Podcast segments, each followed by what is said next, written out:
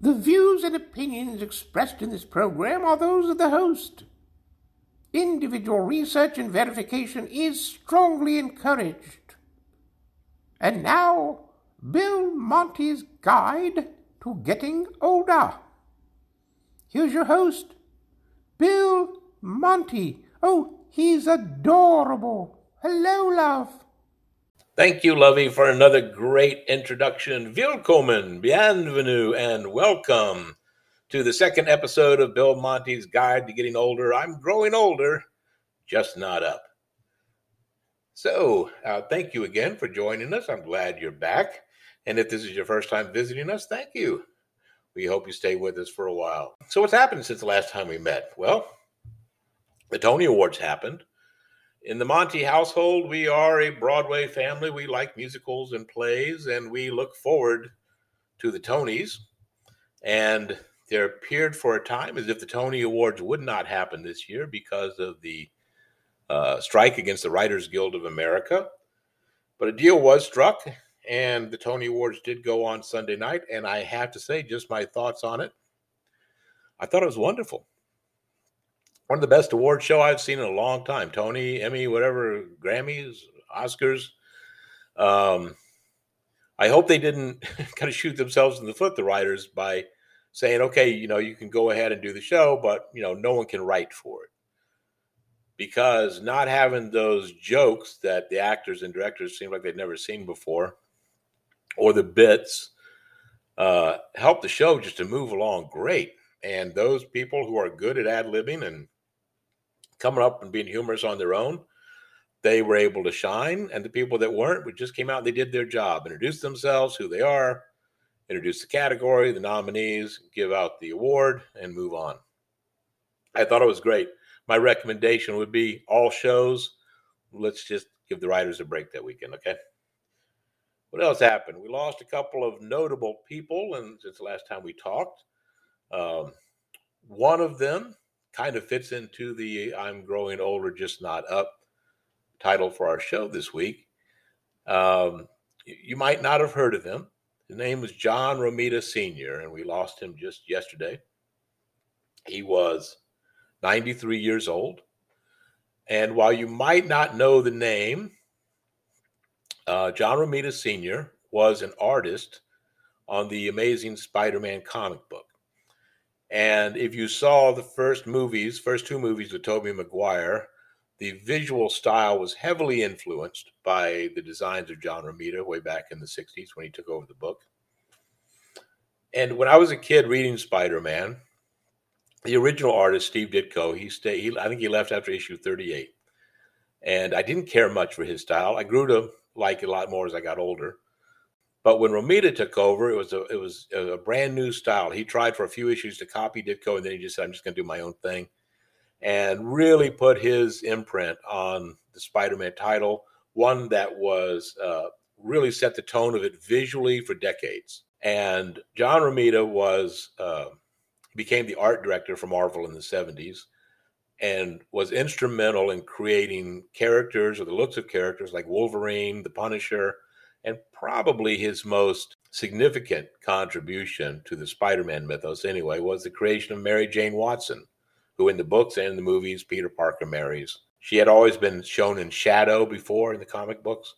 And in his first uh, foray as the Spider Man artist on the very last page, we got our first look at the gorgeous Mary Jane Watson. And uh, Spider Man history was never the same. So I was sad. And like as we get older, you know those people that we looked at and admired or we enjoyed their acting or their music whatever it might be as they pass we feel a little bit more of our past and our childhood slip away. Uh, and when i heard about John Romita's passing a little chunk of that uh, went away. So I, had a few minutes of feeling sorry for myself and um, but just remembering the great times. So thank you John Romita um, you really brought happy times and a smile to a young Bill Monty's face back in the 60s and the 70s. And, you know, I, it kind of leads us to uh, talk about this week growing older, just not up. I can recall several times in my life people saying to me, Bill, act your age. My parents, definitely. Some employers probably wish I had. my wife, while she's nice enough not to say it, probably thought it a lot, probably in times when I'm talking about Spider Man way too much. I always found act your age to be an odd bit of instruction since I'd never been that age before. So, how could I possibly know how to act it? It's not like each day begins, you know, and someone hands you a piece of paper with today's instructions on how to be 23 years and 42 days old. You know, you don't go through that day and then come across a situation that baffles you and say, well, what, what should I do in this situation? Oh, uh, let's consult this piece of paper, shall we? Aha, I see. Hmm. Just agree and move on. Seems like good advice.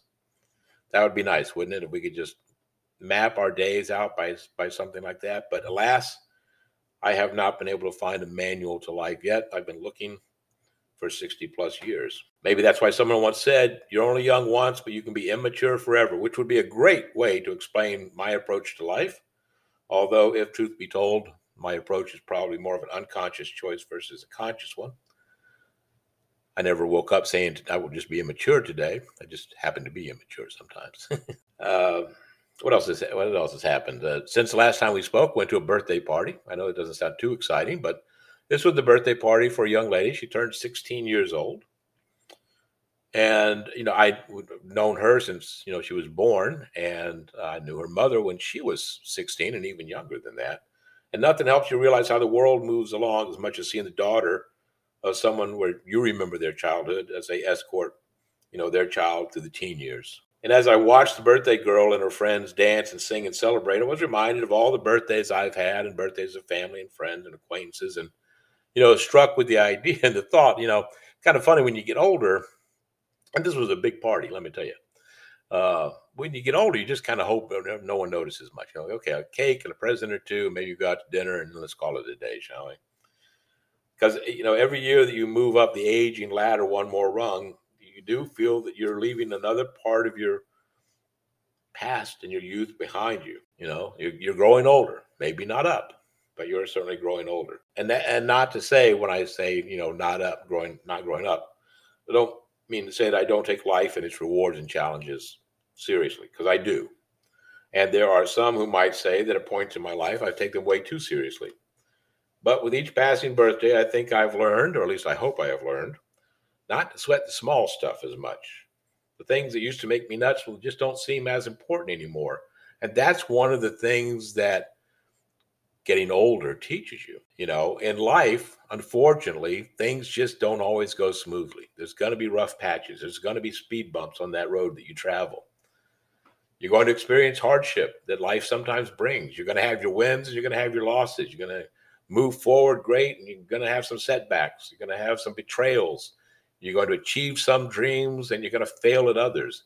But you come out on the other side of them whole and stronger and that is what as you get older provides that important new perspective about what is important in life. You know someone once said youth is wasted on the young. It isn't really because you have to have you have to be young to learn these things. So when you get older yes if I had the opportunity to go back and be, say, 20 or 25 again, would I do it? Only if I could take with me the knowledge of what I have, of what I've learned. Because, you know, it, there's, there's, no guarantees, you know, and, and, and, even if I did do that, there's no guarantee that life would turn out great or anything because it's, like, you know, aging is like planning a vacation, right? you know, you, when you think about a vacation, you have to decide where you're going to go, and you know, you you base your destination on your interest. You know, you like the outdoors, or you like the beach or nightlife or amusement parks, all this affects your planning. So you put all of that into it. You select your flight, you pick a hotel, you decide where re- restaurants you're going to eat at, where you'll go, and you think everything's going to be great. You can't wait for that vacation day. And then the first day, you, you get ready to leave, and the flight is late. You lose that first day. Then you get to the hotel, man, not quite up to enough. Not what you thought it was going to be. Not what you'd hoped. You know, then it rains. Okay, what are you going to do? just throw your hands up and lay in bed and pull the covers up over your head. No. Hopefully, you plow on and you just have the best time possible. And aging is sort of like planning that vacation. Planning your aging is sort of the same way. You know, you work hard, you invest, and so on. But you know, comes time when you're when you're older, you're thinking about retirement, or you have retired, and then a pandemic hits. You know, your health or the health of someone that you love takes a turn for the worse. The stock market goes all wonky like it has been now for a couple of years. Your investments take a hit. Everything that you planned so carefully now isn't working out, just just like that vacation. And what getting older teaches us is uh, is to act as you would, you know, when that perfectly planned vacation goes south. You pick yourself up, you dust yourself off, you start all over again. That's what you do. And then there are times, uh, you know, when you're, no matter what age you are, no matter where you are on uh, heading up the hill to be over it at some point, you know, you're going to find the frustrations in life. Um, you know, what do you do then? Well, if it all gets to you and you, you start losing focus, that dialogue that goes on in your head starts to get to be too much. I think I have a suggestion that can help you. It certainly has helped me. So we're going to take a real quick break. When we come back, I'll have my music suggestion for you. And my book suggestion will be wound up in talking about uh, something that I think will help you kind of regain that focus and uh, maybe even make you, I don't know, 10% happier. So hang in there. We'll see you on the flip side.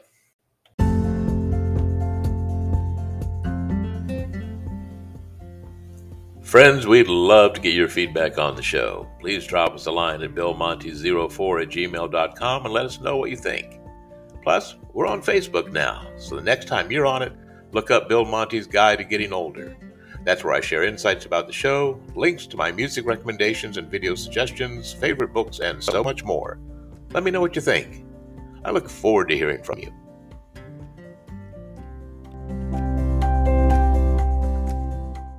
So we all have times when life can just be too much, right? And for those of you looking for a better way to clarify thoughts and maybe find some peace or just a way to control those never ending conversations in your head, may I suggest to you meditation. Now, stop, stop, stop, stop, stop. Don't switch me off just yet, okay? My reaction was the same until I found this really cool way to meditate that did not involve sitting cross legged on the floor, which wasn't going to happen with my old bones anyway. I mean, weird mantras in a dark room or anything like that. And it did help control um, the, you know, I say voices in the head. I don't want you to think, you know, this is like Son of Sam time or something. But I know everyone I talk to when they finally admit to it, yeah, we all have those those those thoughts that go running through our mind, especially when things aren't going well. And most of the time, we're aware of them when we're trying to go to sleep at night. You know, you're tired, you're so tired, you can't believe that you don't just fall right asleep. But you know, you start thinking, well, what about this bill that's coming up? How are we going to pay that? Or this coworker at, who drives you nuts at work, or uh, you know, whoever it it might be, or whatever it might be. Those thoughts just compounding through, and and the more you try to get them out of your mind, the harder it is.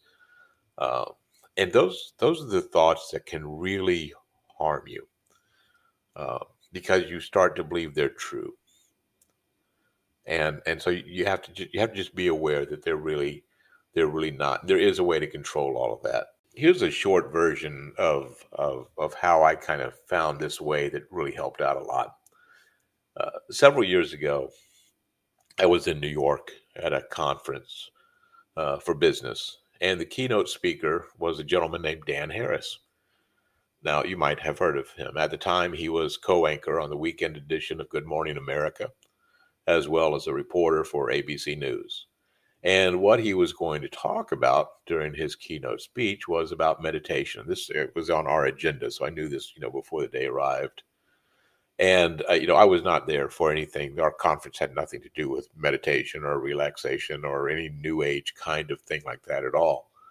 Um, so, as this was our first meeting, it was going to be early in the morning, about nine o'clock in the morning.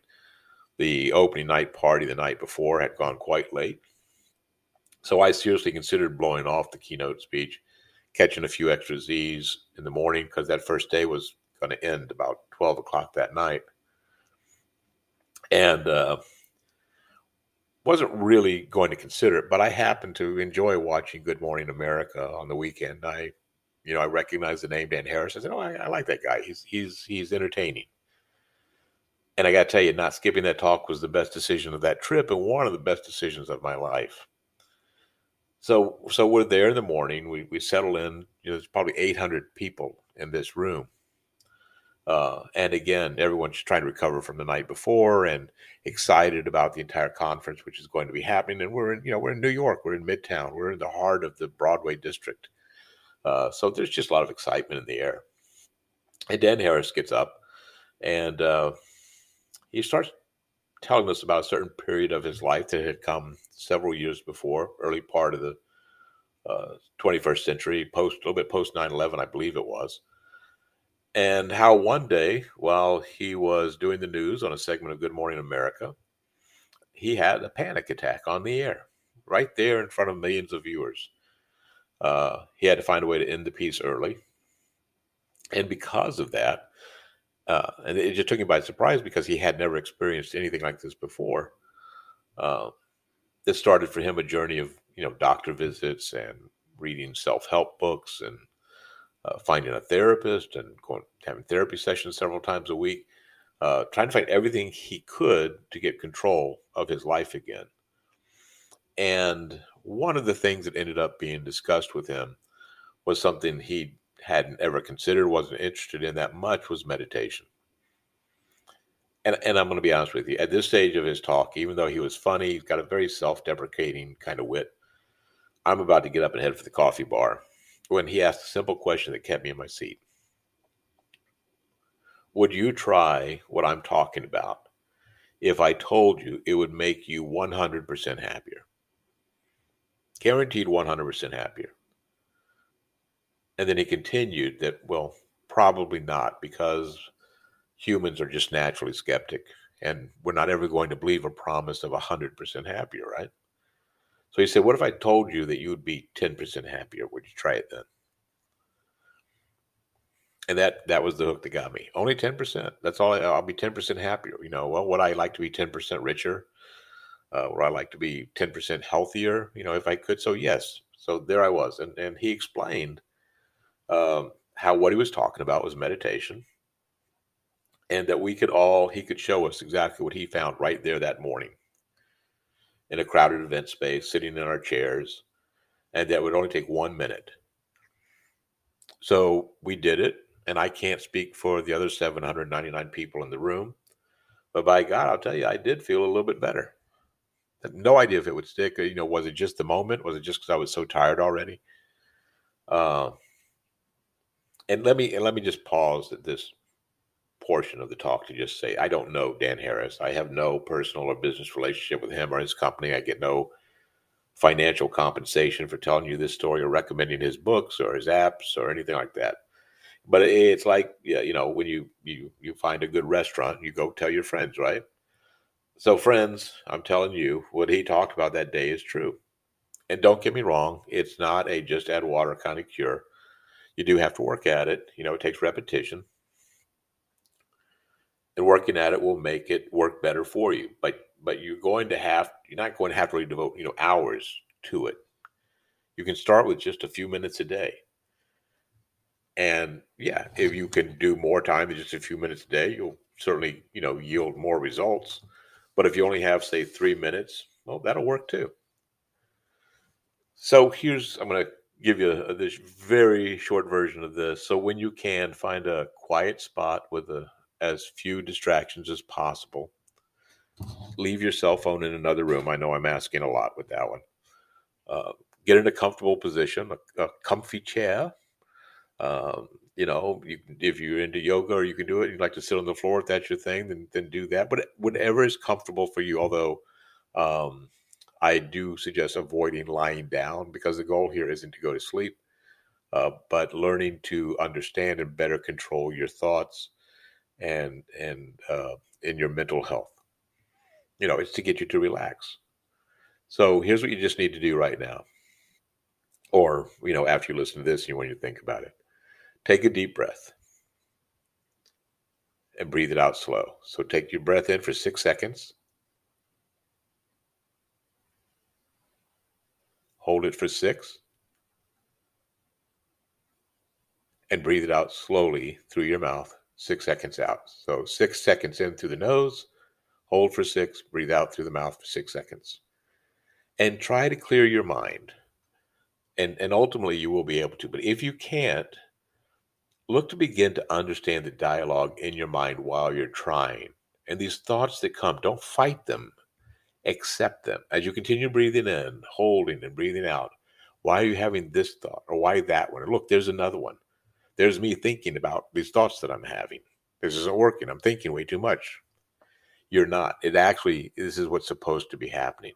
Because what you're going to try you're going to do is you're going to learn to start recognizing these thoughts and accepting them and almost as like a friend and then telling them to get to go away and leave you alone just like you do some friends uh, and i'm not going to try and do a meditation with you but what we just did right now is as close as we're going to come to that uh, and there are plenty of apps and podcasts out there that can help you do that and i would suggest actually starting with dan harris's podcast it's called 10% happier and he has two books. One is called 10% Happier, and then his second book is called Meditation for Fidgety Skeptics.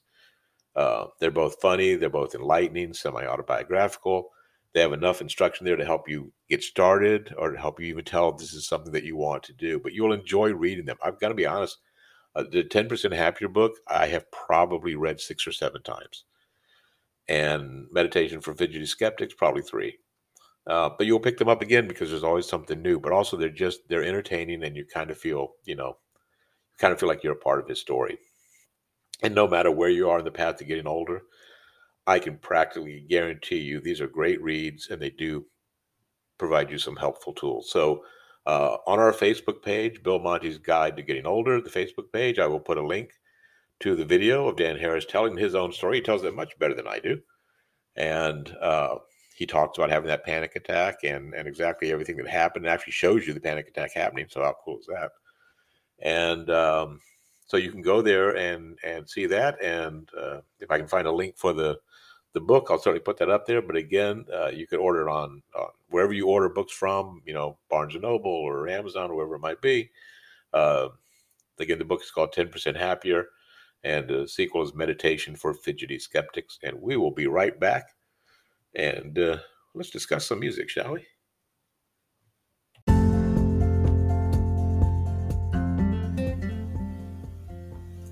Friends, we'd love to get your feedback on the show. Please drop us a line at billmonty04 at gmail.com and let us know what you think.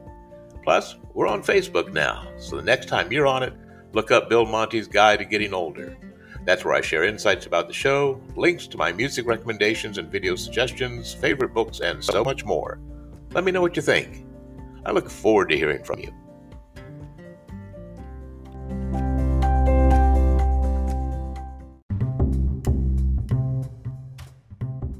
Okay, welcome back, my friends. I hope you had a chance to explore my music suggestion from last uh, episode. And if you did, or even if you didn't, uh, this week's suggestion is another great one, in my humble opinion. Although it's a completely different genre, different type of music. One of the things about me is I like all kinds of music. Um, I'll put a halt to that. Uh, I'm not a big rap guy. Um, that's probably a generational thing, right? Probably. I don't know. And uh, not a big opera guy either. But everything else I'm pretty much open to. Uh, and I have always liked jazz music. Uh, I do struggle to find artists that I like everything that they do or that I can listen to all the time uh, who are different. I do like the more popular sound of, of jazz. Uh, Chuck Mangione, his own style of popular jazz. And, and really, there was a just a wonderful teacher in my life in high school. Uh, she was our choral teacher. Her name was Marvell Williams, the wonderful lady. One of those people that just shapes your life, you know.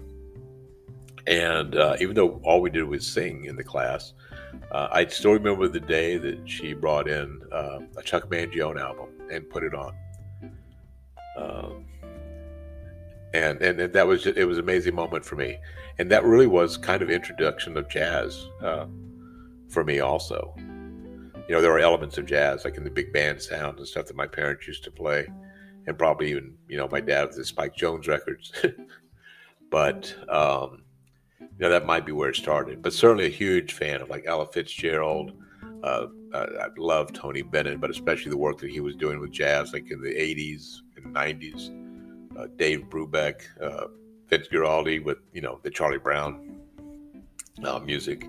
But in the past few years, I'm going to tell you, I flipped over some great tunes and songs from a group called the Hot Sardines And if you know of them, you know already what I'm talking about.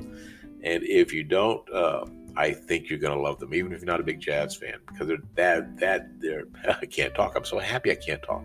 They're that different. Uh, they present a hip new take on jazz classics and even like standard show tunes. Uh, they they do a great version of "I Want to Be Like You" from the animated film The Jungle Book, the Disney movie.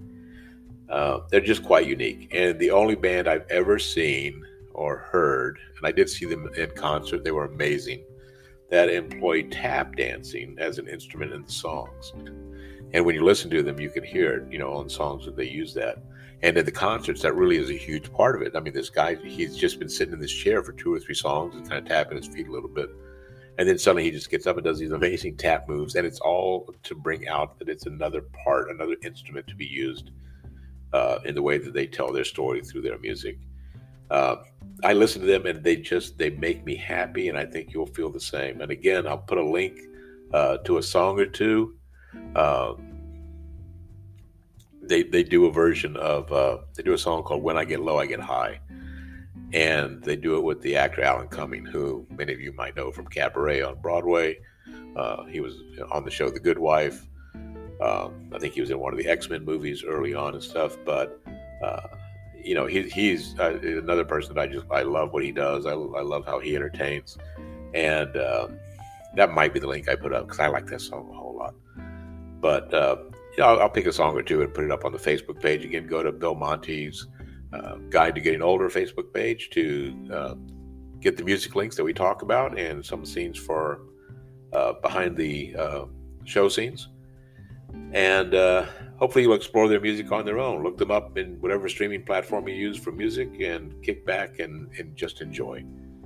And I think that will wrap up another episode of Bill Monty's Guide to Getting Older. I thank you so much for joining us again, and I ask you to please continue to be a part of the show, uh, to tell your friends, tell your family, please help us grow.